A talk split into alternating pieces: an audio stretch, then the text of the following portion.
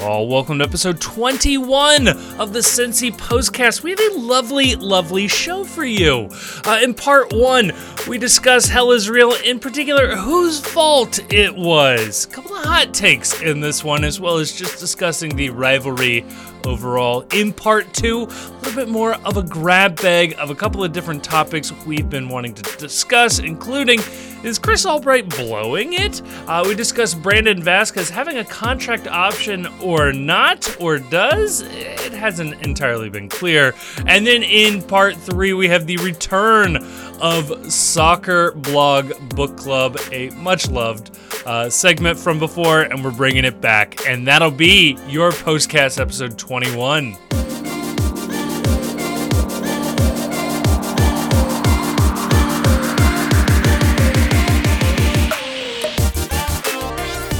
Oh, and joining me to talk about all of that and more, we've got two beautiful faces that you, dear listener, have never seen. I'm dealing with two alter egos still. Uh, we've got uh, with us tonight uh, Chief Warpig himself. Chief, have have you recovered from Hell is Real, or, or are you still feeling it? I spent the majority of Hell is Real out in the deserts of Utah, where it was 108 degrees out at altitude. So I was actually in hell watching this game. I'm fairly confident. Oh gosh, and Grayson, uh, how? Same question to you. How about yourself? Have you have you recovered emotionally or physically? Apparently, from Hell is Real. Uh, I've I've been uh, you know comfort eating basically Okay, every night. uh, I had a nice meal at Deer in Hyde Park tonight with uh, my wife and my sisters, and we we walk into the restaurant, and my sister gets really quiet. And she leans in, she's like, "Look over at that table over there. I think that's Jeff Berding."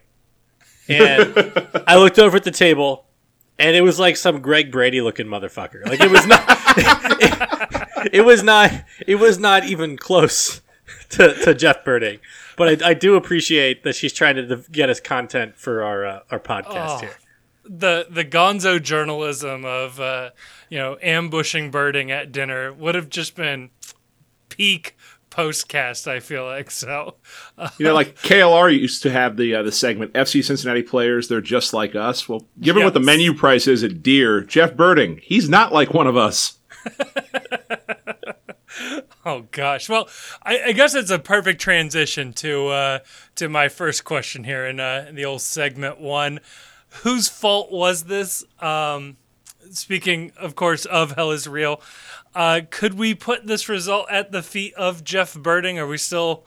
Is it still an option anymore? it feels like it's been so long since we've got to blame Jeff for something. Uh, Grayson, I'll, It's been a long time since we've had a good Berding out. So Yeah, I think uh, I think it's pretty clear at this point that uh, Jeff Berding is preventing Chris Albright from signing players. he's preventing him from shipping out Brenner. Um, Yes. He's forcing him to sign Sergio Santos by kind of hinting that he might let Albright sh- ship out Brenner, but then when Santos comes over, he's like, "Nah, I was just kidding. I never promised that." No, I don't know. I just imagine like this massive, just like gaslighting campaign going on in the back behind the scenes uh, of of Berding meddling with uh, with Albright and preventing him from, you know, making good moves, just like he did with uh, with Gerard, as we all know. Yeah, Uh, but no, but no, for real. Um, this one, this one's on the refs.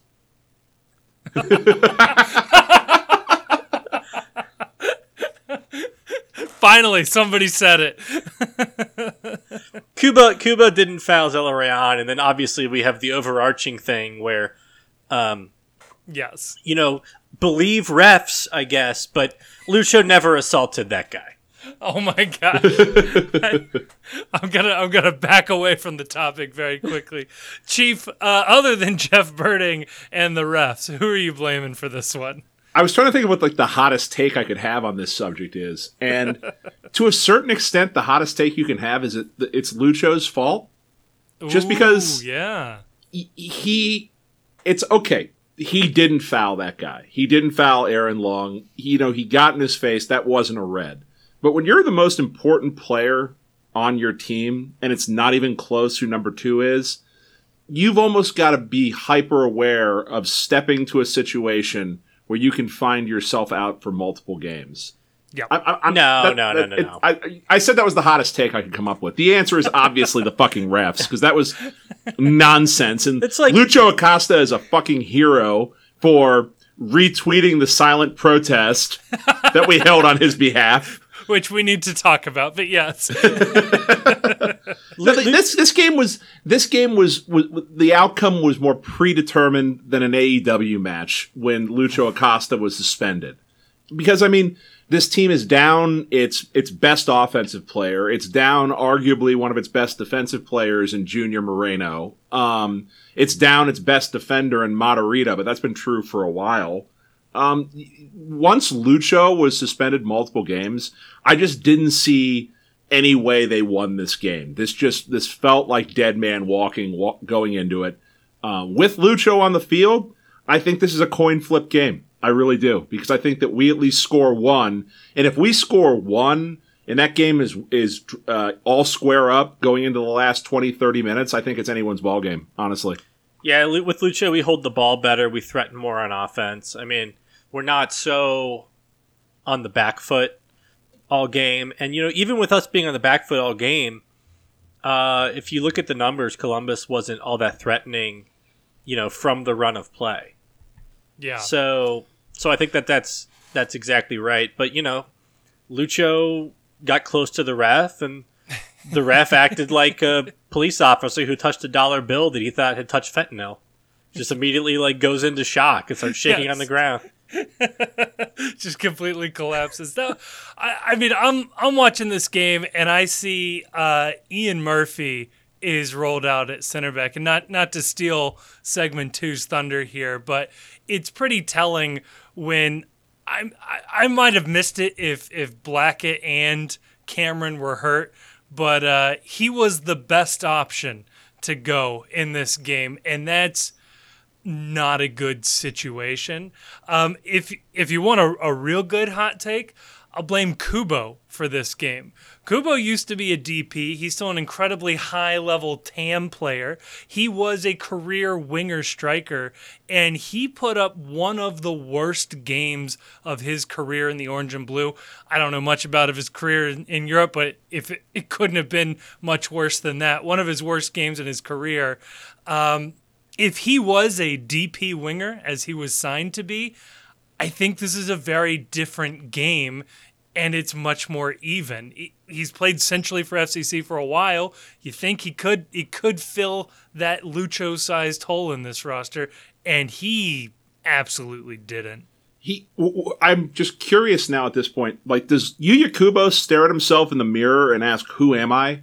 Because I, I he the identity crisis with this guy, I, I can't figure it out. He was brought in to be a winger and be a, a goal scoring threat, and I think that maybe once in his FCC career he's looked threatening scoring goals, and that was in one of his first games when he hit that. I think it was against Atlanta United. He hits a laser blast of a goal, and everyone's like, "Oh, watch out for this guy!" And it, we've Yep. never seen that again. And then they deploy him last year as a defensive mid, and he's okay at that. Not great, but competent. He he's this jack of all trades, master of none. And the things that allegedly he was supposed to be doing, that he was playing out of position for last year, when he plays in position, he doesn't do that well. I, I just I wonder if I, I've said in the past that I would like Yuya Kubo back at a much reduced salary. I, the more I watch, the more it's like this guy just needs a change of scenery. Like he just needs to go somewhere and go discover himself. He needs to take a semester abroad or some shit. Because right now, what he's doing with FC Cincinnati was a bad game. And I just if you if you put Yuya Kubo um, his highlights in front of you for this year and last year and say, what does this player do well? It's like I don't know. I mean, he he doesn't seem to get hurt much. True. Well, I, I think I think Kubo does a lot of things well, but I and I don't I don't know like necessarily what instruction people are getting in the game, right? But to my eyes, it seems like when Kubo is playing a defined role, he does pretty well in that role. But when he is asked to be kind of trying to do do a lot of things, yeah. he does he does none of them well. And so like when he's when he's playing in like the the six eight position, you know, he he uh, takes up space well. He holds the ball well.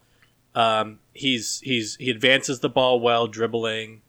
Um, when we saw him early on, when he was playing strictly forward, you know, he was dangerous and had has a good shot and um, you know can, can can play a decent a decent you know assist pass. But I, I just I, I wonder if if he's been too all over the place this year, and then this game with him on the wing, but no Lucho in the middle.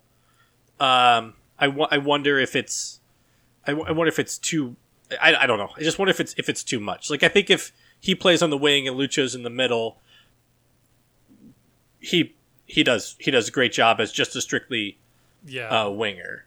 It- there, I could see that. The the one thing I noticed though during this game was there were multiple times where Kubo was told obviously to be out wide as the winger and he was out wide on an island. Like not getting involved in plays not challenging not not putting pressure on balls that i i think he he should have. Again you're you're absolutely right. I don't know what the coaches told him. The coaches might have told him you stay out wide you know, God, God save your soul because you're our outlet there. I don't know what the exact instruction was, but there were multiple times it looked weird that he was just left out on an island there. Um, Chief, does this one hurt more because of the rivalry, or does this hurt given where we've been so far this this run of games? I think both. It, it hurts because you survived the murderer's row that we had dubbed it of all these games against top tier opponents. And then you get a couple of games where it's like, okay, these are games against teams that should be in your peer group theoretically, guys, teams that are on what on the playoff line or in the hunt for the playoffs, and they spit the bit against Vancouver, and then they go out and they look awful in this game. Just they look Yeah. they look awful. They don't look threatening. Um, the back line was just a disaster. I mean, it, we we didn't even talk about it yet, but just the acres of space Columbus was able to operate in, it, it, it looked a lot like yacht ball from last year, where Yeah. we labored to move the ball forward, and whenever Columbus moved the ball into the offensive third, it was with little resistance, guys wide open with 10, 15 yards of space around them to advance the ball. It, it's that old thing where every time we played a game under Jaap Stam, we looked like we were playing a man down. We looked like we were playing the majority of this game a man down. Um, so it, it hurts from that regard. And just, they're just an insufferable fucking fan base. They, they just are. It's just, it's, it, it's, it's a grown man in a headband leading 50 yahoos up there and then an army of thousands who claim they've been there the entire time when I've seen the photographic evidence. Unless you were disguised as an empty metal bleacher, you haven't been a crew fan since day one. So it's just, they, they don't deserve their team. If it wasn't for this obscure part of the Ohio Revised Code that got written after Art Modell picked up and moved to Baltimore, they would have gone to Austin and there wouldn't be a team there. They'd be rooting for like the Columbus Buckeyes in the USL Championship it, it- it's just they all suck. They're the worst. Um, we're better than they are at every aspect of this, other than the results on the field, and unfortunately, that's the thing that matters the absolute most. So yeah, so I mean that's a fan thing though. To the players, I don't think that this matters to them at all. But just as a fan of this team, I really, really, really want to stick it to those fuckers, and just every time we we whiff on the football when we go down to kick it. Yeah, I, Yeah. I, I, I'd agree with the fan part, especially. I mean, it's like the most precious group of people. Uh, you know, you got to treat you have you have to treat them like they're all like Jack, right? They look like adu- like the Robin Williams movie. Yeah. They look like Yes. adults, but they're actually just like very fragile children that you have to just treat like children. Also works with Tropic Thunder, Simple Jack as well. So No. yeah. Um, but but you know, I I mean, I went into the game kind of expecting a loss, and I would have expected a loss no matter who we were playing, just based on the run of games leading up to it. Uh, missing Lucho, the big letdown against Vancouver, that You know, I feel like there's a hangover from games like that, and then the the three games before the Vancouver game, you know, that they all just just really didn't go their way, even though they they pulled out results. It just felt like they were kind of, you know, they were like on a cliff and losing one finger at a time, and eventually they were just going to lose their grip. Yeah. And it was No, it- unfortunate that it happened to be against Columbus. Yes. Uh, No, completely. And Chief, I you, you made me think about it. Um, Columbus really did a disservice staying in MLS because they could have been the crew in USL and really bolstered that league, and it would have been much more fitting of the market and the fan base and MAPFRE. And um, yeah, I, I think we, we lost something in the American soccer landscape by not having that happen. Yeah, imagine I- the chip. Imagine the chip on your shoulder you would have as a being a being you know a crew fan in, in USL, and you could say no, we re- we rejected MLS. Like Sure, this is sure you that, did. this is this is pure soccer. You could be and you could have a league that has that version of the crew in it and Detroit City. In it. Right. Like I was just about to say, it's like, yeah, Detroit City, they can do their stupid Ohio, Michigan thing that nobody north Yep. of Butler County gives a shit about. They can do that. they can like do the dipshit thing that you do where you cross the M out in your profile on Twitter and you refuse to to say the word that state up north nonsense. They can they can they can whack off doing that in their little rivalry in USL. That would have been the ultimate perfect outcome for that fan base, which is the size of a USL fan base and will resume being the size of a USL fan base once the new stadium smell wears off. So, I mean, I, I, I hate them. Their their coach is an asshole in, in team like apparel. Like he's just a human ass. I hate him. Just everything about them sucks. Their tifos suck. They did re reusing a Goosebumps book tifo Yes. again because apparently they don't have a single person with an ounce of creativity up there. It's just fuck them, fuck the headband weirdo, fuck all those people. They're just just suck. And at least like the down in Cincinnati, like the the Rose Big Brigade on Twitter, who likes to complain about all the, you know, redevelopment and stuff going on around the team. At least they have the good taste not to actually be fans of FC Cincinnati. but the in but in Columbus, those people are also like all the save the crew people, and we'll we'll we'll talk about this later Yeah. in in a little bit more detail, but like, you know, rose washing or green washing or blue washing the Columbus crew is a lot tougher Yeah. than it is for FC Cincinnati.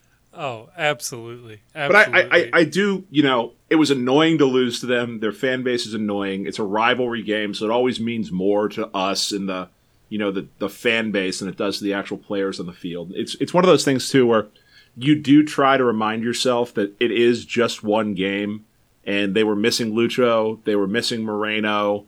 Um, it, you know, the lineup that they have out there isn't their first choice lineup by any stretch of the imagination but it's also like kind of hard to ignore that they've won one game since May 14th. As we sit here recording on July 20th, it's like for all the good vibes that we have about this team, they've won one game in the past two calendar months. So it's kind of like when you really stop to look at it, um, it it's certainly more watchable. And it, it, maybe it shouldn't hurt as much as it does, given the lineup we're at, and really, when you're honest about it, the run of form that this team is on right now. So, Yeah. so to be optimistic, one really nice thing came out of this this crew game. At least one. Um, between uh, Lucho, um, interacting with you know the Pride and other other fans on Twitter, um, Brandon Vazquez, you know, being pretty vocal on Twitter, um, Johnny Nelson. Uh, I could be correct me if I'm wrong. Like DMing the the Pride account. Yep. Um, nice. th- you know, it it feels like there's been a lot more just engagement between the fans and the players this year, and that you feel more you feel more connected to the people on this team this year. than in any year since really the USL days. I mean, it feels like they Yeah. give a shit. I mean, Yeah. that's that. It's this city will forgive a lot of things. It won't forgive not caring, not hustling, you know, not acting like you want to be there. And this is a team that went through the motions a lot the last couple of years. And and no matter what else you can say about certain players and their, you know, talent or ability or lack thereof in certain avenues. I mean, the team plays to the final whistle. Sometimes plays beyond the whistle a little too often. Um, they clearly give a fuck. And if they don't like playing here, they're at least faking like they do, and that means a, I think that means a lot. Just you It know, does mean a lot. if there's Yeah. if you're not going to be a supporters shield contending team, if you're not going to be a championship contending team, which you know I don't, I think the jury is still out on that to be honest. Um, if you're not going to be one of those two things, at least make me believe as a paying customer and a person that's probably too emotionally invested in this team, at least make me believe you care a fraction as much as I do, at least. Yes, cosign. Um, I think we should take this moment to spell this out for anybody who who wasn't on Twitter or is not entirely sure what a Twitter Spaces is, as to what the post had been doing from Friday until Sunday. Uh, Twitter offers the ability to host a uh, a space, as they call it. Um, this is like what was the other one? Treehouse or Clubhouse uh, was a, a popular app that they basically Google stole Hangout. yeah, Google Hangouts. It's basically a way to to have a, a voice chat room on Twitter. Uh, so the Post uh, hosted a silent protest for hashtag Free Lucho after his uh, two game suspension on top of his red card uh, suspension came down was finalized by the league, um, and it was hilarious. It went on for yeah, I think like 72 hours. Uh, shout out to Joseph Mame for running that from a Android emulator somewhere in his setup and uh, didn't have to touch it. It was uh, very nerve wracking logging in as the post from time to time and hoping I didn't screw it up. Uh, but shout out to everybody who uh, who made it. Maybe I uh, maybe I'll cut in a couple of seconds of of highlights from the silent protest, but it was quite literally 72 hours of silence online. Um, some some check marks showed up. Some people noticed. Some some writers for the Athletic were were tweeting hashtag Free Lucho and. Uh, uh, a couple of other national writers recognized what we were doing, so um, very funny, very amusing. Shout out to it was everybody who and it was cool to see Lu- Lu- it was cool to see Lucho I guess play along with it a little bit and Yes. it, on one hand it was awesome to see him retweet that on the other hand all I could think to myself was oh fucking hell don't earn yourself another game I thought the exact same thing. I It almost was- deleted the tweet. Just just I don't need that man. Like you can send us a DM and say you're happy or you know do something private with that. But but retweeting your own free Lucho silent protest I was like oh man if he gets two more games as a result of this I'm gonna feel like shit Not only that, he followed up with like some extra context, claiming that the only reason why he touched the referee was because the referee had stepped on his foot and he was trying to get the referee off of him. I don't buy it, but he's Lucho, so I'm willing to buy it. So Nu- Noonan works. Noonan actually took that. Noonan actually mentioned that in his post game press conference Okay. after the crew game, and I will say this: if, if Noonan if Noonan believes it, I believe it. yeah okay, good. Good enough for me. I, I, I, I, it's that's awesome. Like it, that's that's how a captain should behave. That when the fans rally to your support, I want the captain out there fighting alongside. You don't. It's like that that stupid meme that they put in shitty offices. The difference between a boss and a leader, where the boss is being carried by the people pulling the thing along, and the leader is out there in front pulling the thing along with them. That's Lucho. He's out there fighting for his Yes. own freedom, as we fight for his freedom too. Free Lucho. Um, Free Lucho. Um, I think that's gonna do it for Hell is Real. Is there anything else uh, either of you wanted to touch on before we we leave this segment? Fuck the crew. yeah. Good enough for me. Um, all right, let's head on over to uh, the grab bag that is segment two.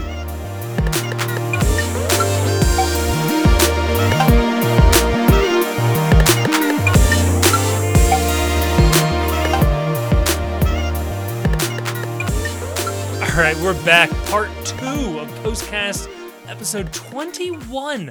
I still can't get over that. Uh, in this one, we're we just got a bunch of random topics. These were a bunch of things that like probably couldn't carry a segment on their own, but there were funny, interesting things that popped into our head over the last couple of days that we wanted to uh, to touch on here. Um, and I think the big one, and the one that I know I can't stop engaging with and reading on the Pride Discord in particular, is uh, is Albright wasting this window uh, or critiquing Albright's uh, recruitment so far. Uh, to set the stage, uh, FC Cincinnati has not added anybody uh, since Obi, I want to say, until they signed Sergio Santos uh, from the Philadelphia Union, a striker, which I'm going to go ahead and inject some bias here, a crowded striker field uh, for the FC Cincinnati roster, but throwing a uh, veteran presence in there. Meanwhile, no upgrades on defense since the handful of signings before the season. Um, the departure of uh, Gustavo Vallecilla uh, still hanging over this team. Uh, Chief, I know you got some thoughts here. Is is Albright blowing it? So I gotta. That's a tough question to answer right now because there's at least I think two weeks, a little over Yeah. two weeks left in the window right now, and that's an eternity in terms of player movement. Uh, everything can look different when the window closes on. I think August fourth is the the date the window closes. But Tyler Blackett Day. Yeah. but as, as you sit here right now, as we sit here after this, number one, he's wasting a lot of games in the window. So if there are going to be moves made, these moves could have been made early enough for these players that they would add theoretically to make a difference against Vancouver, Columbus, or now Nashville coming up this weekend. So if we do end up making more moves, if Albright does end up making more moves, you almost have to grade him down a little bit on this just because the, the cavalry arrived three games later than it needed to, and there were points to be had in Vancouver at the very least, and possibly this Columbus game, depending on situation. But so I just I, I keep struggling with this idea that a I reject the idea that just because we have GAM problems and salary cap issues and bad contracts that we can't do something. Um, I, Grayson made a point in the podcast last week that has stuck with me that oh, this job is hard. It's supposed to be hard, but you're you're well paid as a GM in MLS to do the hard things, and that's the way sports is. Being a GM in sports is hard, and if you can't do the job, there are hundreds of candidates that want to do it and think they can do it better than you. So, um, from that standpoint, I reject that there's just this, well, he's in a bad situation. I know he he was hired and he's well paid to fix the bad situation. There are lots of teams that go from the cellar to the playoffs in this league, turn things around. It's possible to do. And with even with saying all that, there's just been some strange moves that have been made that I don't understand, and maybe I'll understand them at the end of the year. But this idea of, okay, you re sign Tyler Blackett to a Yeah. lot of money when he has just been poor, like poor, since joining FC Cincinnati. He wasn't a Noonan guy. He wasn't an Albright guy. He was a Nijkamp guy. Um, you're holding on to the top spot in the allocation order, which I don't understand. If they are as strapped for GAM and strapped for salary cap space as people out there would lead you to believe, they've had opportunities to sell the allocation spot, the number one spot, outright. Where they could have made more GAM by doing that than taking less in order to keep that number one spot. If they're left holding the bag with the number one spot on the allocation order and they can't use it on anyone, and if you look at that list, the only realistic option for FC Cincinnati is Matt Miazga. And if they don't bring Matt Miazga in, then and nobody else comes in off the allocation list and we're just caught holding it, that's an asset that got misplayed. Um, and if you're not bringing in Matt Miazga because there's a, a salary issue at play, then why did you bring in Sergio Santos and re-sign Tyler Blackett? That's there's the money you need theoretically to bring Miazga in. Now, if Miazga wants DP money, okay, whatever. Then you know, but like the area of need on this team is des- is desperately is the back line, and it, it's almost like your your foundation of your house is crumbling, but instead of addressing that, you built a nice addition onto the deck. That's what Santos is. Santos is a nice thing to have, but he's an addition onto the deck. He's not helping the foundation. He's not fixing the problem with the house. So it's just a lot of moves that when you take them all together, they just don't make sense. If you're not going to use the allocation spot, why didn't you sell it to get the money to fix the defense? If you are going to use the allocation spot, why did you sign Santos and limit who you the resources you have to sign someone off the allocation list? And why in God's name did you pick the option up on Tyler Blackett? Like That's the one I keep coming back to. If you needed a, a roster spot, I think he takes an international spot. He might have a green card. He might have a green card, but I mean, it's still eight hundred thousand dollars in a roster spot, and you're telling me you don't have anything for a defender. That would have been it. He was he was benched for Ian Murphy. Uh, yeah, this game. I had to think about it for a second. He was benched for Ian Murphy. That's not good. Ian Murphy's not very good. Like he's he's fine for a college draftee, but he shouldn't be former Manchester United level defender, which is Tyler Blackett. Grayson, what's your take on all this? Is is this window being wasted if if this is about it? I, I think I think we're a little premature, frankly, drawing any conclusions about what's going on this window, because the window isn't over till till the window's over, and you can look back and see what was done over the last two windows and see if you like it. Um, so I want to hit a couple of points that that that Chief hit before, kind of offering some further thoughts. So so first on the Gustavo Vallecilla uh, trade. Um, Albright got what nine hundred thousand, potentially a million in GAM. Plus, they took on the four hundred fifty thousand dollars that was left on his transfer fee in in in real dollars for a guy who, judging by what he's doing in Colorado, was not going to be a big contributor this year. You know, and I, I I'm not sure he would be better than Blackett, but you would not get the return on Blackett that you got from Vallecilla. So if you were looking at Blackett and Vallecilla and you're thinking, we can only keep one of these guys on our roster, I can ship one of them out for a million dollars right now. Um, you know, you go ahead and do that. Like that that trade is looking like he fleeced Colorado, and Colorado is is not a team that usually ends up on the wrong side of these of these kinds of deals. Yeah, I'll mean, chime they- in real fast and say Colorado's recently been linked with selling Vallecilla back to Ecuador after he's he's played less than three or four hundred minutes for them this year. And we potentially get a piece of that sale.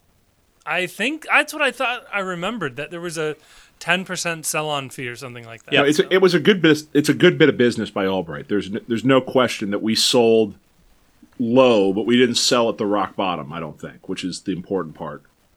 Right. We we sold before his price dipped. Yes. Like we sold at the I would say we sold at the right time. Because the worst case scenario is Isaac Atanga. Right. yes. Imagine if you sold Atanga like after he scored against the crew last year, right? Yeah. Um, that's essentially what happened with Vallecilla. Um, and so, uh, Chief also mentioned that we didn't sign any players between Obi and Santos. Well, the window was closed. We were not going to bring in any new players between Obi and Santos. Santos That came was, in. I don't put that one on Chief. That was me. That was Kevin. Come on. Oh, fine. Sa- However, Santos, Santos came in like the second day of the window. Pl- Plenty of teams sign guys and then they show up a month later. I'm thinking of Hector Herrera in Houston, for example, was signed like a month ago. Which to point out, if we would have done if we would have done that, if we would have been proactive in the market and had a guy lined up, you could have turned down Tyler Blackett's option and just rolled with a guy from the academy for a week or two until the cat until the cavalry arrived. Well, so who from the academy? The, the, the team has three wins in this in the FCC in the in the second Yeah. uh, Kenneth reserve Vermeer. division. You're gonna play. You're gonna pull up Morgan Marshall. To, I'd have to look at the numbers. FCC play two might have more wins than FC Cincinnati over the last two months. Oh no. so, so, so you know it's you know on on Miazga. Yeah, I mean it looks like they need they need to bring in Miazga. Um, they would not be in a position to bring in Miazga if they were not sitting at the top of the allocation order right now. So holding on to that spot makes us potentially the destination for Miazga. I am telling you, If we are not number one in the allocation order, Matt Miazga is in no way, shape, or form coming to FC Cincinnati. He is coming. He is going to whoever is first in the allocation order. As we sit here on July 20th, though, he's not in FC Cincinnati. And every day that passes where he's not here, you know, it, it increases the. I don't say it increases the likelihood, but like if we get caught holding the bag on this number one allocation spot, that's just a gross mismanagement of resources. Just gross. So, so yeah, but maybe there just hasn't been a deal to be done for Miazga. They're still working on it. I mean, there's there's there's three parties to this deal. There is FC Cincinnati, there is Chelsea, and there is Matt Miazga. You might say Chelsea doesn't see any value in Miazga, but they did just extend his contract uh, at the end of the last season. He could have been out of contract this year, and they could have let him walk. They didn't want to do that. They clearly wanted to get some type of some type of value from from from selling him. So they're clearly They knew they looking for a could fleece. MLS. Yeah, yeah. Um, and yeah, maybe that's a little harder by the fact that Brenner scored five goals in June. But would you have given up his five goals in June?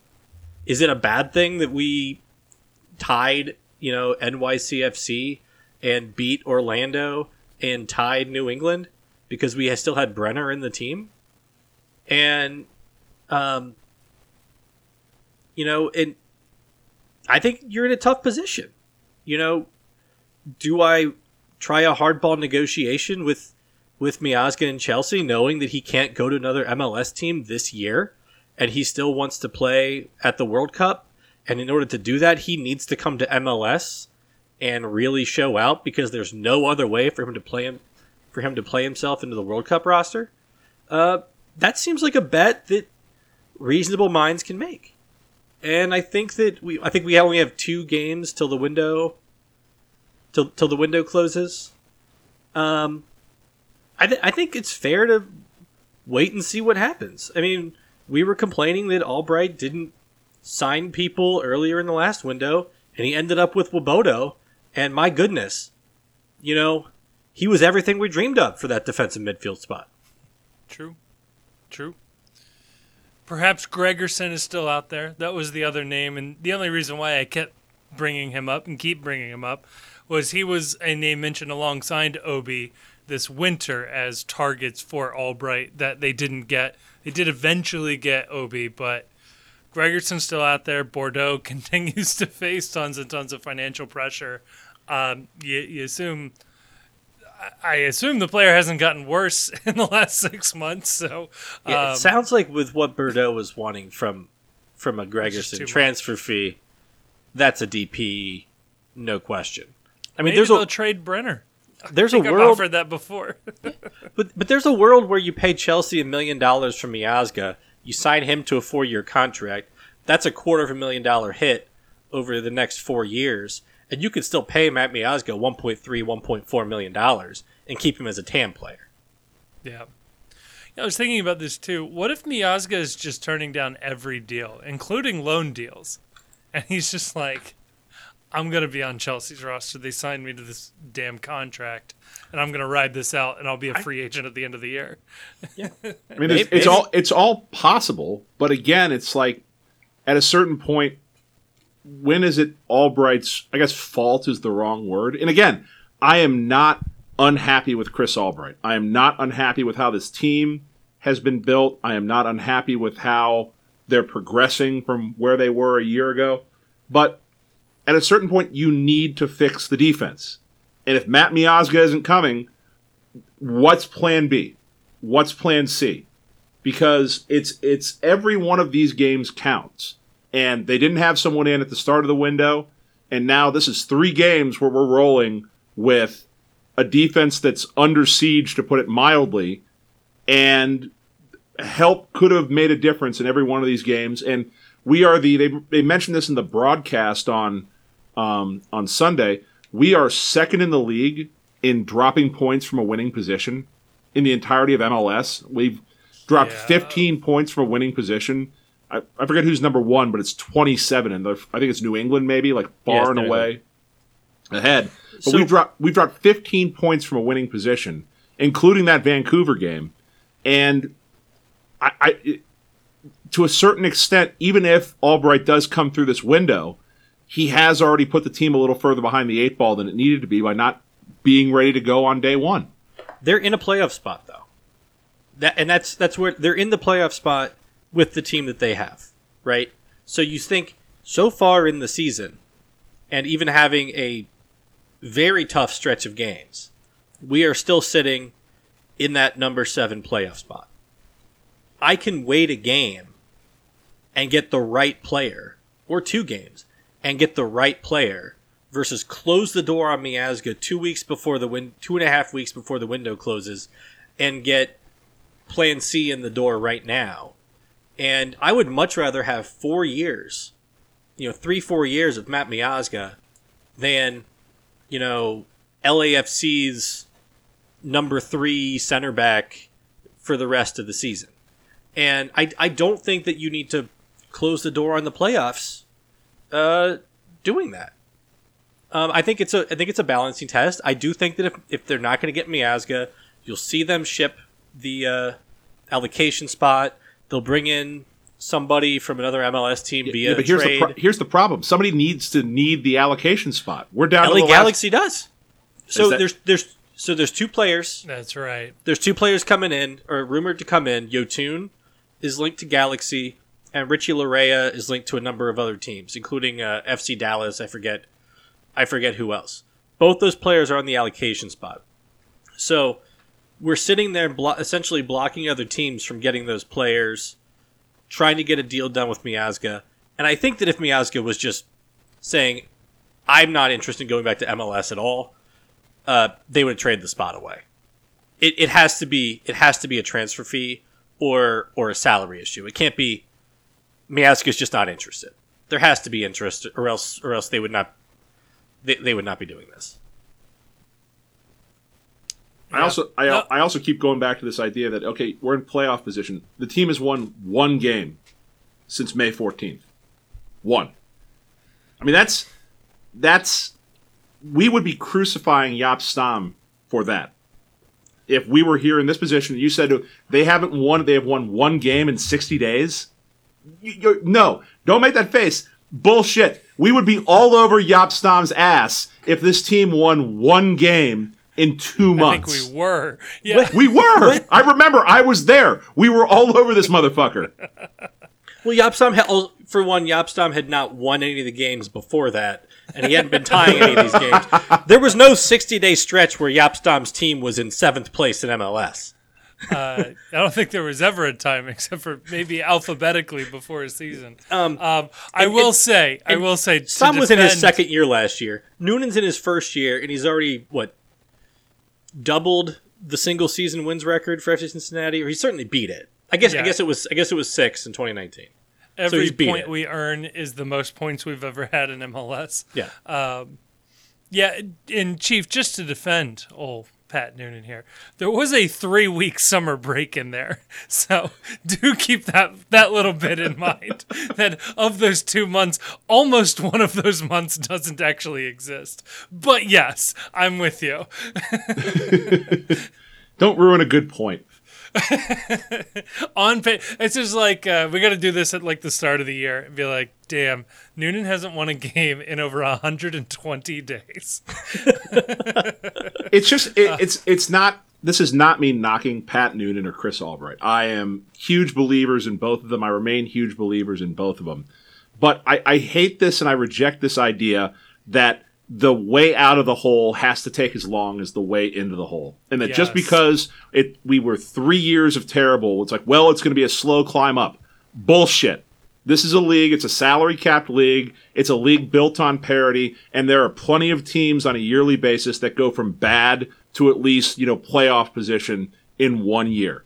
And if you have the opportunity to do that this year, if you have the opportunity to challenge for a playoff spot, you have I don't want to say it's a moral imperative because that places some sort of, you know, you know, weight on it that, it doesn't need to have, but you have a duty to this fan base and the people that are paying money to watch horseshit soccer year after year after year. You have a duty to chase a playoff spot. I'm sorry. And this idea of, you know, oh, we need to build for a sustainable future, fuck the future.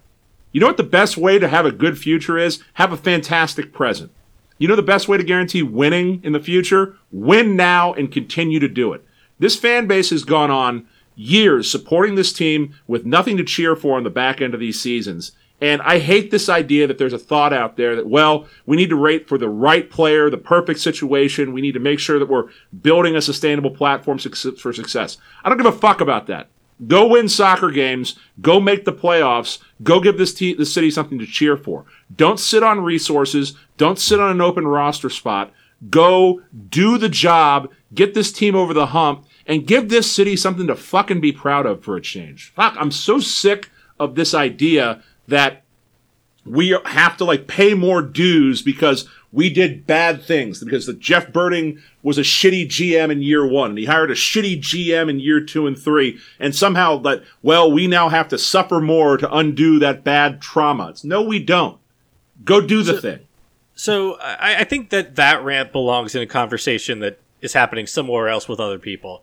I'm not saying that that we need to wait three years for this team to be good. I'm saying let's wait to evaluate Albright in 15 days.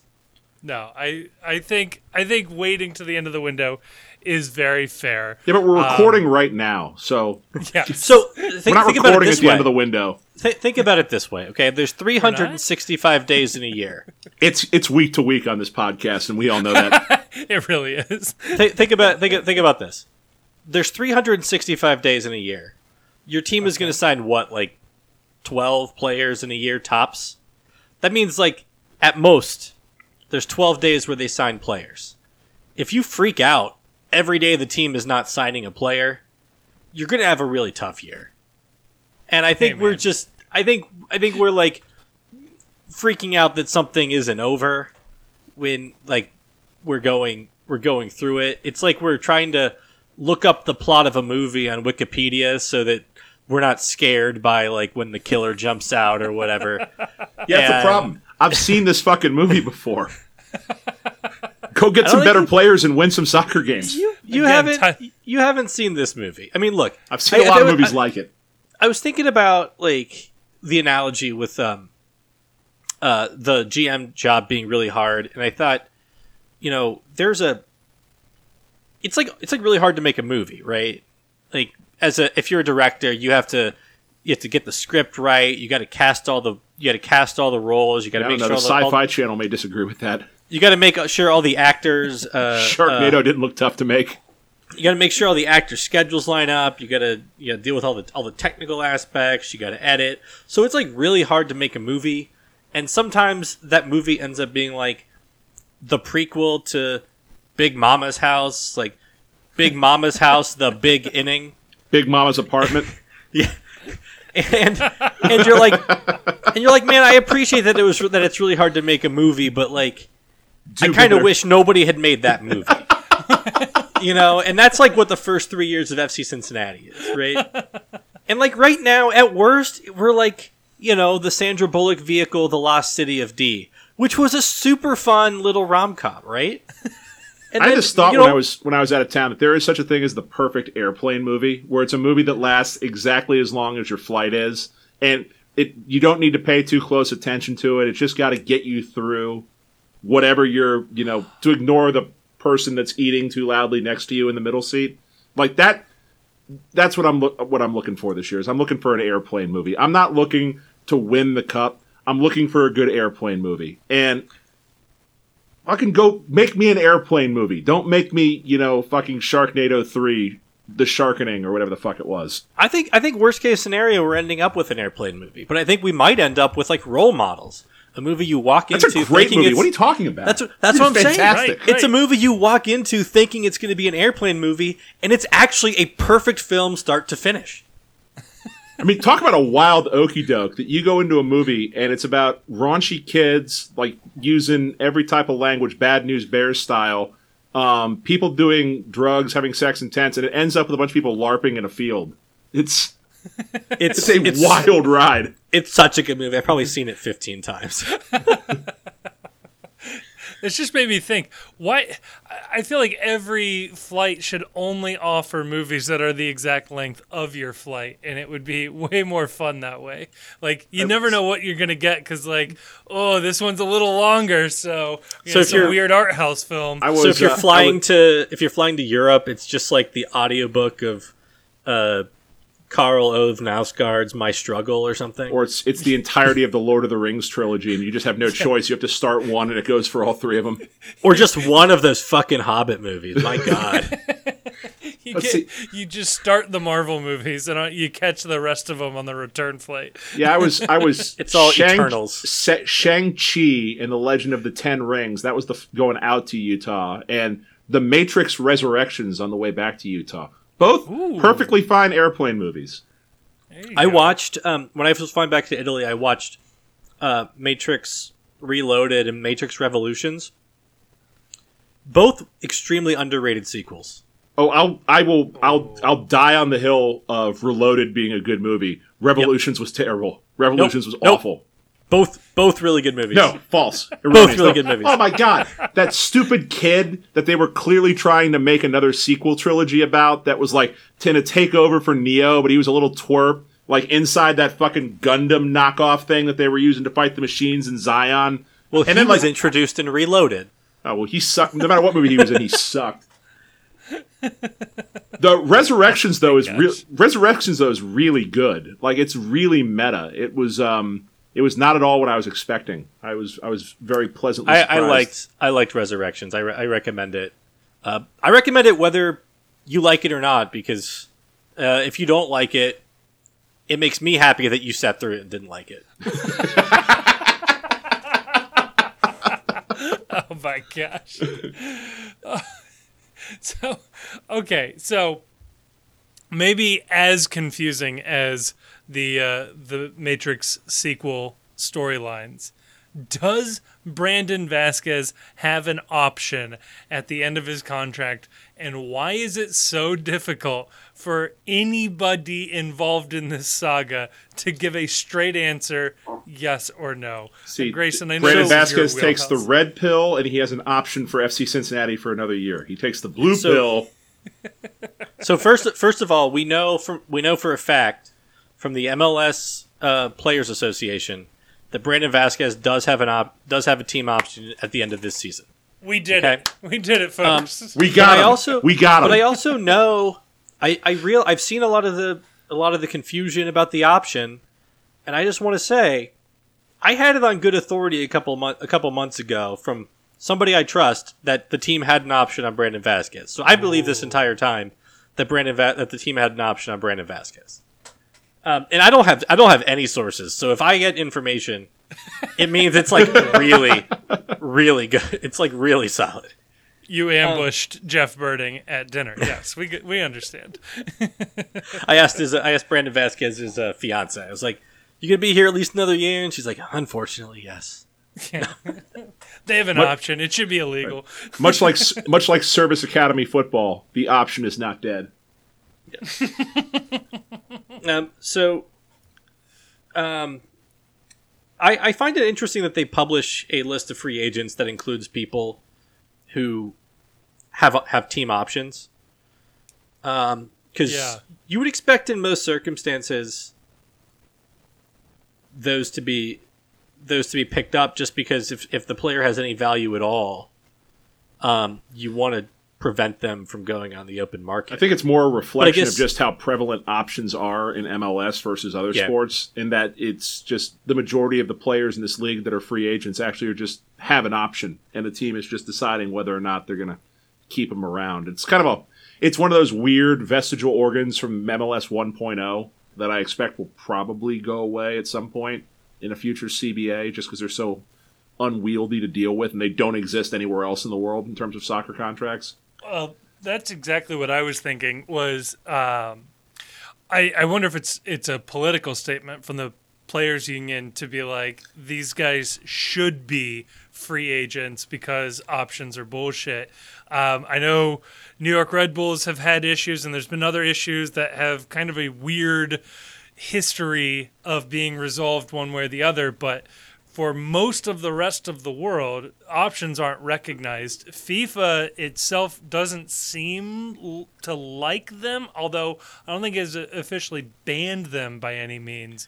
There is a rule that yeah. allows you. There is a rule. It came up in the, in the Kaku case because it has to be like.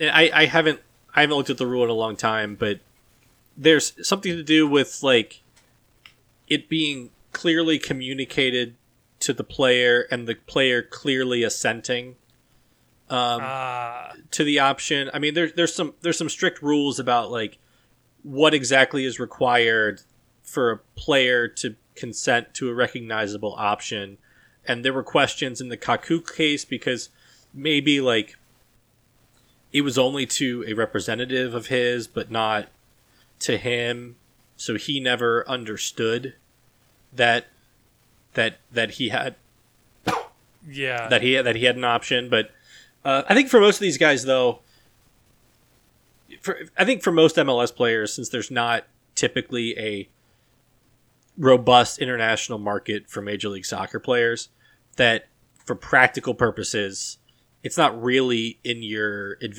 it's not really advantageous to you to challenge the option in like the court of arbitration for sport because you're going to burn a bridge with Major League Soccer. Then I don't know what are you going to do? Go play in Poland or something? Right, right.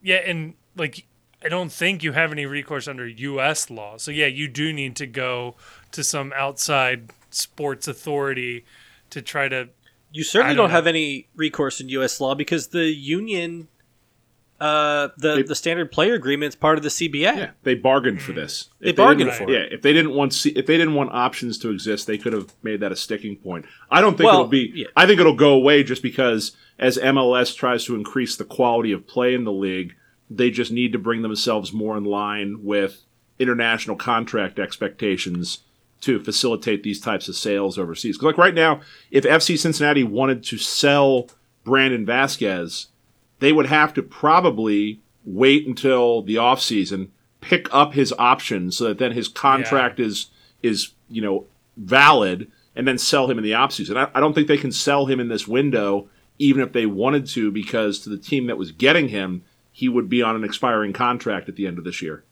Yeah. So, and, and the other thing is like, the more you get players coming in who are top players and you know in their twenties or whatever. Like, let's say, let's say, uh, well, he's not in his twenties, but let's just say you know Gareth Bale comes over to LAFC. The reporting is that there's an option on his contract. There's a team option on his contract. At the end of the year, if if Gareth Bale's being offered, you know, he's already played in the World Cup. He doesn't want to come back to MLS. He wants to go play for, you know, I don't know, Everton for for twenty five million dollars, and LAFC has an option on his contract to pay him six million dollars next year. Is MLS going to tell Gareth Bale that he has to that he has to that he has to honor the the option? right. They won't No. tell him shit because then he'll do a tell all about how he was being paid in unmarked, non sequential bills in a suitcase to avoid Gareth a- Bale, Gareth Bale will challenge the option Yes. before the Court of Arbitration for Sport. And I I mean, just as it exists right now, the the Bale option in no way, shape, or form is that going to be one party deciding. That is a hundred percent going to be a collaborative agreement. That is functionally an extension of a contract or a new contract. There's yes, there's no universe where LAFC is telling him what's happening there. And yeah, the league I don't think would want that. Could you burn that bridge for any other person looking to come over to sign something? Although I do wonder at a certain point if players would just stop accepting contracts with options, but you know. As, as, as long as as long as you're paying players like Nick Hagglund, you know, eighty four thousand dollars a year, they're they're gonna take a contract with an option in it. I mean, it's gonna take Yeah. it's yeah. gonna take like a Gareth Bale or a you know Insigne or, or or somebody to just or or just you know more frankly probably more bargaining power from the rank and file players in the league generally to really change that. Yeah. I do wonder if MLS thought about that. The more teams they add, the more unionized players they add. And at a certain point, there's just this critical mass of you actually now have every viable player that would be willing to play in the United States is now unionized.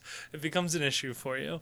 Um, I think that does it for segment two. Was there anything else that we uh, wanted Well- to touch on that came up? I don't know. Do you guys want to talk about like? So we we have a, we have a good deal of who is we have a good idea of who is out of contract end of this year.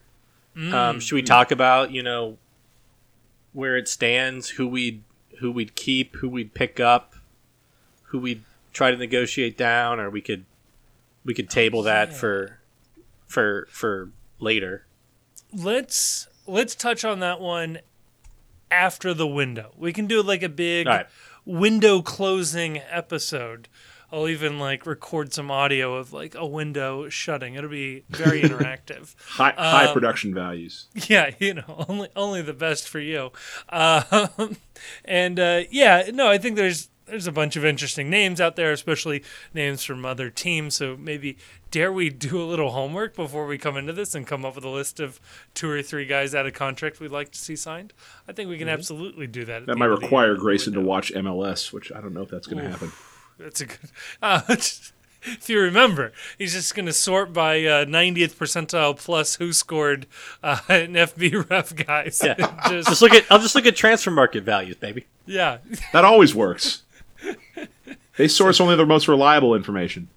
Uh, careful. They still they still have Miazga as a seventy eight percent likelihood of transferring Yes. to FC Cincinnati. So Seventy-eight percent. Hey guys, that means the Post is we are still the single source on this story is worth seventy-eight percent of the truth. I really So want to they- believe that there's like a debate going on on their Slack channel of like, I think it's 75. Bullshit, it's more like 80. And it's just been going These on back are and forth.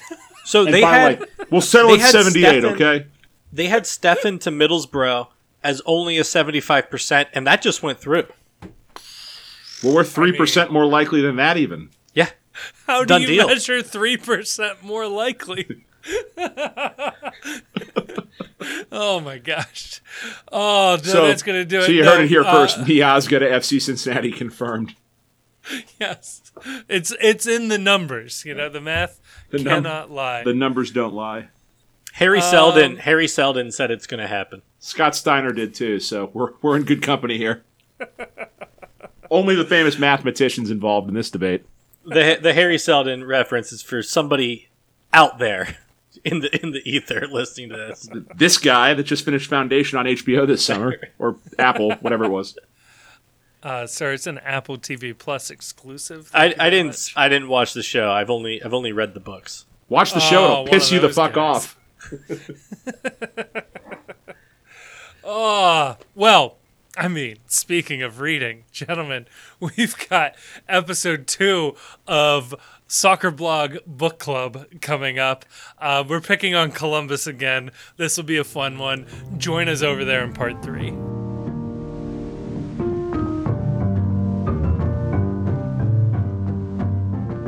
Oh, and in part three, again, we're back. Soccer blog book club. I guess we're calling the Columbus Dispatch a soccer blog these days.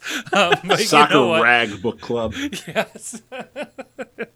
Just a fanzine uh, in my eyes. And um, no, Grayson, you picked this one up.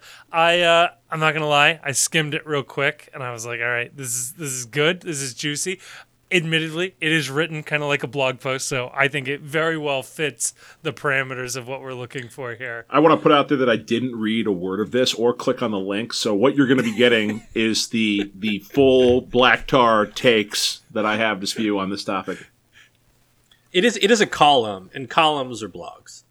Let's Yes. let's be honest. Co- I've- columnists are bloggers. I have a coworker that you can really trigger a lot by calling a column a piece. He hates using the word peace for something like, "Oh, there was a good piece today in the Inquirer," and he just gets irrationally angry at using that word. I paid a dollar for a six month subscription to the Columbus Dispatch to read this.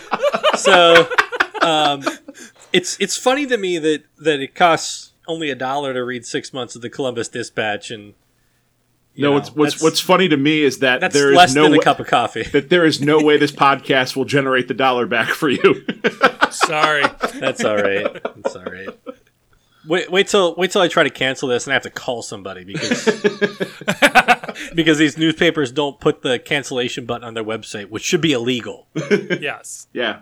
No, I know I'm they not- can do it too because there's a thing where it says if you're in, you know, these five states, we have to let you cancel online. I'm like, I know you know how to do it. Yeah. It's just Or you're they, choosing uh, not to let me. I saw one when I when I worked in uh, newspaper adjacent digital marketing. There was one company that would put the unsubscribe button as white text on a white background. I really appreciated just the absolute dishonesty of it. I appreciate when a corporation is more petty than I am, so that's that's always fun. The, f- the failing news media. Sad. Okay, so All right, so set us up. this is in the Columbus Dispatch from July 19th, 2022. All right. And the headline is Theodore Decker, colon, the Columbus crew got its new stadium. The public got misled. Oh. How, who would ever imagine a stadium deal would mislead the people supporting it? That's that's ice cold, man. I can't believe that happened. So, somewhere in the city's budget, there must be a line item for smoke and mirrors. Oh, what a great line. Imagine the smile on his face when he wrote that. He's just, he just, he probably took a lap around the room. Oh, it's like we're we're we're one we're one line in it, and this motherfucker's already spitting. The I like the double entendre, sorry, of smoke with like soccer supporters and smoke and mirrors. Sorry, it's good. It's Should Yeah, I'm sure, the, bring more Colum- me- I'm sure the should we- columnist from the Columbus Dispatch knows that there's smoke at soccer games. But also, like having said that, bringing mirrors into the supporter section along with the smoke would be just an electric effect. Like if everyone was holding mirrors up while the smoke was happening too. it's not too late. We can Literal smoke Hell is and Real. mirrors in the Bailey. We can do this. That would be holy shit. Just make sure you hold them up. If I see people walking around with mirrors down, I'm calling security. The most narcissistic fan base in MLS. Everyone brings a mirror to the game. The administration broke them out again last week when Columbus when Columbus Mayor Andrew I sorry, that was just such an awkward prose uh, style. Like, I I had to like look at it and be like, did I read that right? But I I did. No, this guy this guy writes professionally for a living. Um, the administration broke them out again last week. I guess the smoke and mirrors they broke out Ah, again. yeah. Yeah, breaking mirrors. That's always. But good- like smoke and mirrors should be the people deceiving the administration, not the. yeah, if you maybe- break out the smoke and mirrors, like you're already tipping your hand at that point, right? Like if you see someone walk into a room with smoke and mirrors and they carry Just them in, boxes of them Right. coming in. right? It, it's it, it's just you're you're being a little too obvious in your ploy for deception. It's it would be like carrying a bag that said burglar tools into the bank with you. Yeah, the pe- people know that smoke and mirrors are metaphorical, right? You don't like literally bring the smoke and mirrors to the meeting. Just don't bust out the cloak and dagger. I don't know. Have you seen that's when congre- meetings get Have you seen congressional hearings recently? I wouldn't be surprised if someone does actually bring smoke and mirrors onto the floor of Congress at some point. first one The- that does it's a genius. The administration broke them out again last week when Columbus Mayor Andrew J. Ginther announced that the proposed community sports park tied to the city's deal to build the Columbus Crew a shiny new stadium was finally coming, as promised. When we announced our support for the Columbus Crew, the mayor declared, we were committed not only to soccer, but to affordable housing around the new downtown stadium, infrastructure in the arena district to bring in new jobs, historic minority investment in the building of the stadium, assurance that historic Crew Stadium did not become an abandoned facility in the middle of our neighborhoods. Kind of shine a shine a light on that one. Um, oh, sorry, that was that was my editorializing. yes. And, and a community sports park that would serve as a destination for youth and adult sports. I love how, like, with this sort of stuff too. Whenever there's a politician, it's like, okay, we have to ramrod this deal through a city council or something. How many different boxes can we check that, like, when I give a speech about this or when we're selling it to the public, it's going to have everything. It's going to have affordable housing. It's going to have jobs. It's going to have diversity, equity, and inclusion. It's going to plant a billion trees. It's going to suck its own dick. It's it's just everything under the sun. Just whatever it takes to sell this. And then I noticed uh, there's no women-owned businesses involved here, so I'm I'm a hard no. So We have we have delivered on every aspect. Citation needed on that one. Yeah, I've been to I, the I- Columbus yeah, I was up there and I didn't see a lot of affordable housing around the facility. It- it- except we have delivered on every aspect except the sports park, and I am ah. excited that today we are able to advance this component that is so important to our residents. Where to begin? Not at the old MAPFRE stadium, that's for certain. Once Oh. touted as the perfect location for this community sports park by the city and its consortium of crew savers, And to be fair, Ah. where, where where MAPFRE Stadium is is the perfect location for absolutely nothing. It's the perfect location for a Burger King off the highway. Like it's a I I love the cut the call out of the consortium of crew savers, by the way. Yes. Right. That is It's so very good. Captain Headband and his twelve merry men of weirdos. MAPFRE Stadium will no longer be the park's home. Primarily, this is because, in their zeal to seal the stadium deal, for Zeal to seal the stadium The deal. deal. Oh, that's man, that's some Eminem shit right there. Oranges, peach players, plums, syringes. Yeah, Theodore Decker is spitting. City officials and others did not Zeal to first. seal the stadium deal. City officials and others did not first secure the approval of the landowner, the Ohio Expositions Commission, that controls the Ohio Expo Center and State Fair. What's the old line about never assume malice when incompetence is the most likely answer? We're gonna tear up the parking lots, and the, the fairground who owns the parking lot goes, uh, "I'd really like to keep those parking lots, actually." It's like, we're going to build this brand new park. It's going to be great for all the kids on this land, which we definitely own. We swear that we own this. so this is hilarious. I don't. I remember this uh, vividly during Save the Crew.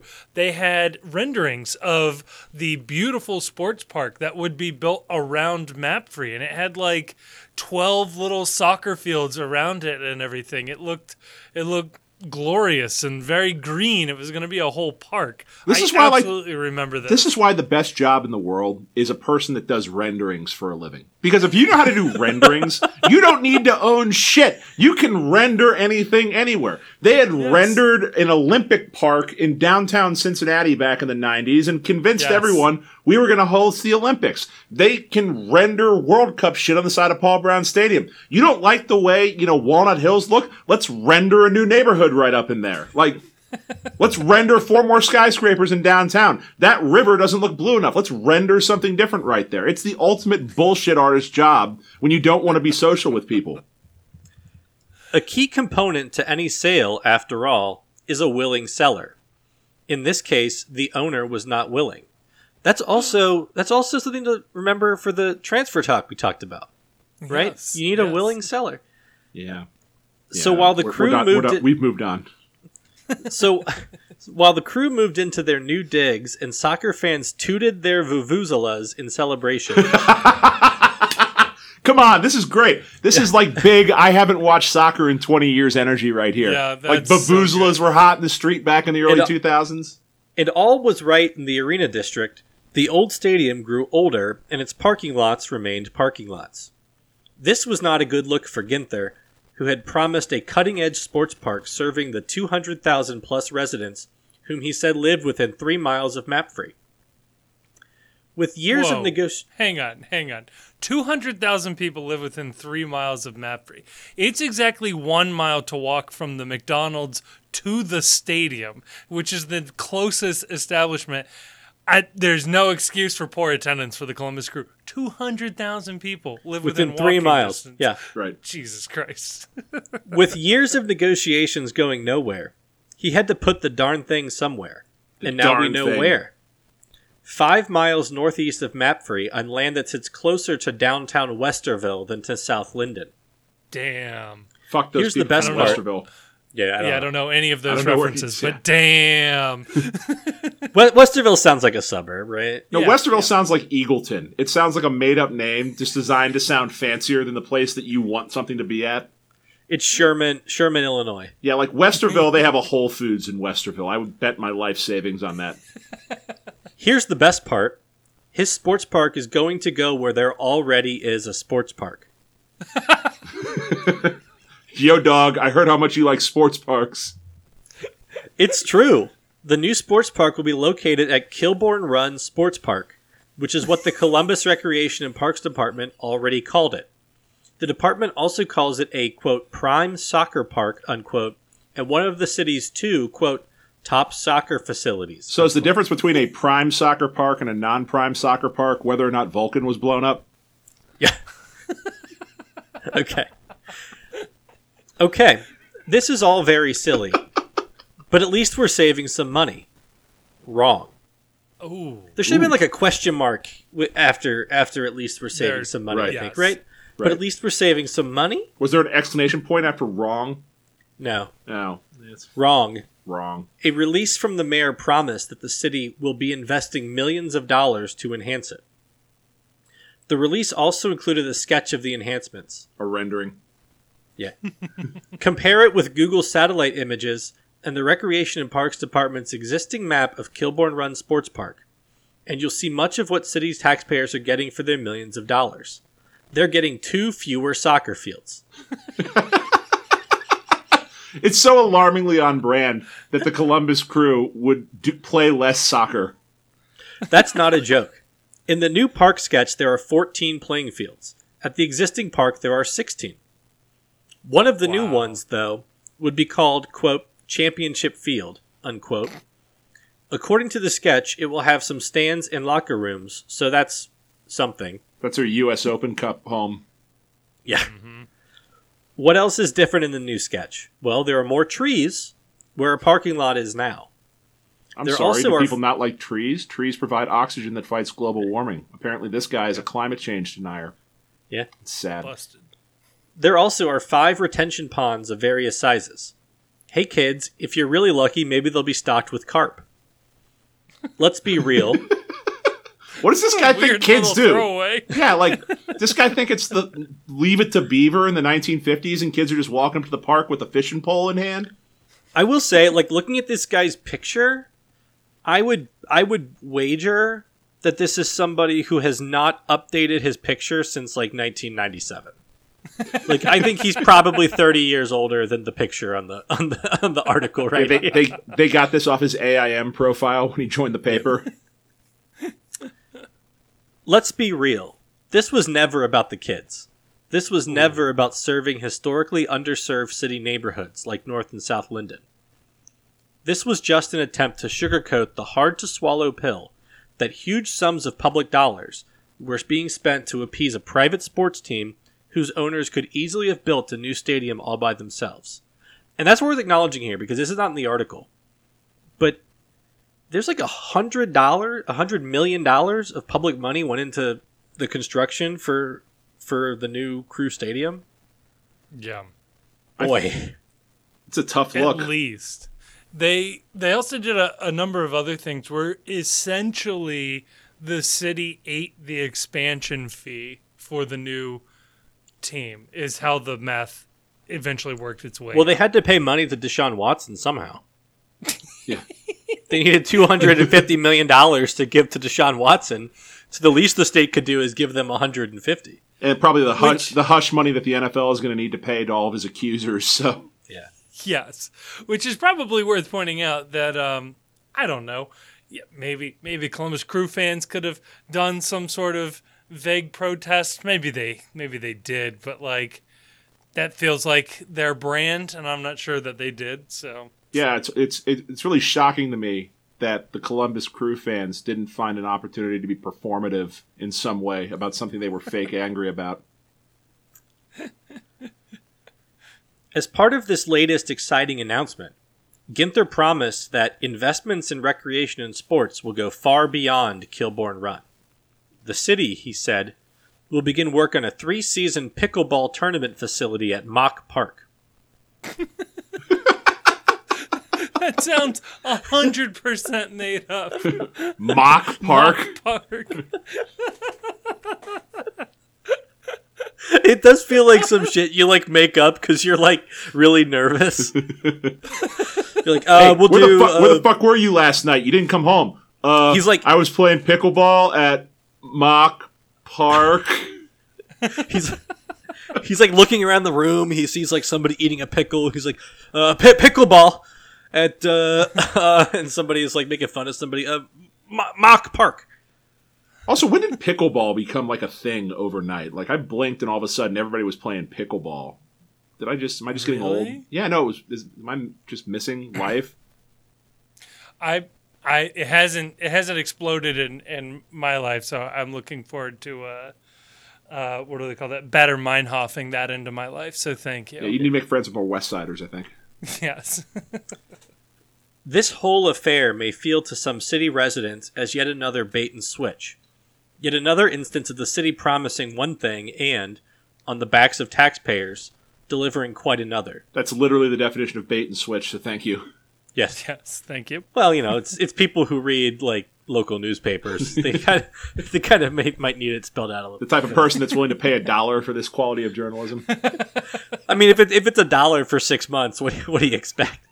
A lot more weekly reading segments on the podcast. Yes. To those naysayers, the mayor has provided his official response. Let them play pickleball. Are we going for a let them eat cake thing right here? Little Marie Antoinette in Columbus. Yeah. That's oh, it could have ended better. Yeah, you could tell this guy was having a really good time. He was you could tell he was he was like really feeling himself right in this column between Right. the internal rhyming and the the little jokes at the beginning and the end. Steal, Yes. steal. He didn't rhyme anything with pickleball at the end, which would have been fun, but I don't know. So, I think I, I'm with him in the general point of like this. This sports park sounds really stupid, right?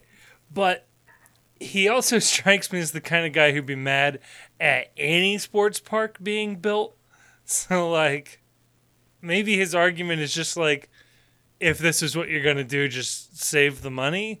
Like, I don't know. Yeah, I don't. I don't like foresee that if they would have actually bulldozed historic Crew Stadium and built a great sports park there, I still don't think he feels like they would have gotten the money from the Columbus Crew deal. That it still would have been we are sending a hundred million dollars to a not great person that's the owner of the Columbus Crew. I mean, not like we have a lot of you know particularly large hill to stand on there, but Yeah. yeah. Yeah. he does he does seem like a hater, but I would say speaking as a hater, um don't give your haters like something very very easy, right? Because cuz now now he's kind of got the high ground on. Right. It, Yes. it, it is a layup too in this idea of that of all the things that were listed at the start of that, all the bullshit of we're going to do this, we're going to do this, we're going to do this, and we're going to build a park for kids. That seems far and away the easiest one of those things to accomplish, and you fucked that up. So that doesn't fill me with a lot of optimism as a voter, or it wouldn't fill me as a lot of optimism as a voter that we were going to get the low income housing when we can't even get a couple fucking soccer fields built in the parking lot. It's probably harder to call them out on like the, you know, additional jobs and low income housing and stuff because that that those are the kinds of things that take more time. But Yeah. like when you say like, "Oh, whoopsie, we never owned the land we were going to put the kids park on and we're just going to put it in the suburbs where there's already a nice little park for the suburban kids." Like that's that's very low hanging fruit. It's also s fucking stupid that if you're a politician, it's like, we're going to build a great community park on this land we don't own. Well, if I own the land, the first thing I'm saying is, well, that price just fucking tripled. yep. like I he could do so much more by just like building futsal courts and combination soccer basketball courts all throughout the inner city if you were desperate to provide, you know, recreational activities to children. So It I was on I was in Price Hill um, at a, a couple of weeks ago at uh, Somm Wine Bar, and there's like a futsal court right there, and it was Yeah. like it was like we're leaving. It's like eight thirty at night. There's a bunch of kids using it, like li- actually playing futsal on it too. I was, I was, I was surprised. That's how it starts. Yeah. Start them young, get them into it. They develop good foot skills, get them into the academy. We're winning MLS Cups. That's how it happens. Pretty soon they're qualifying for the World Cup with Guatemala. You should have asked if any of them can play center back. yeah. Was anybody putting in hard tackles on the concrete? Because Yeah. that's who you want.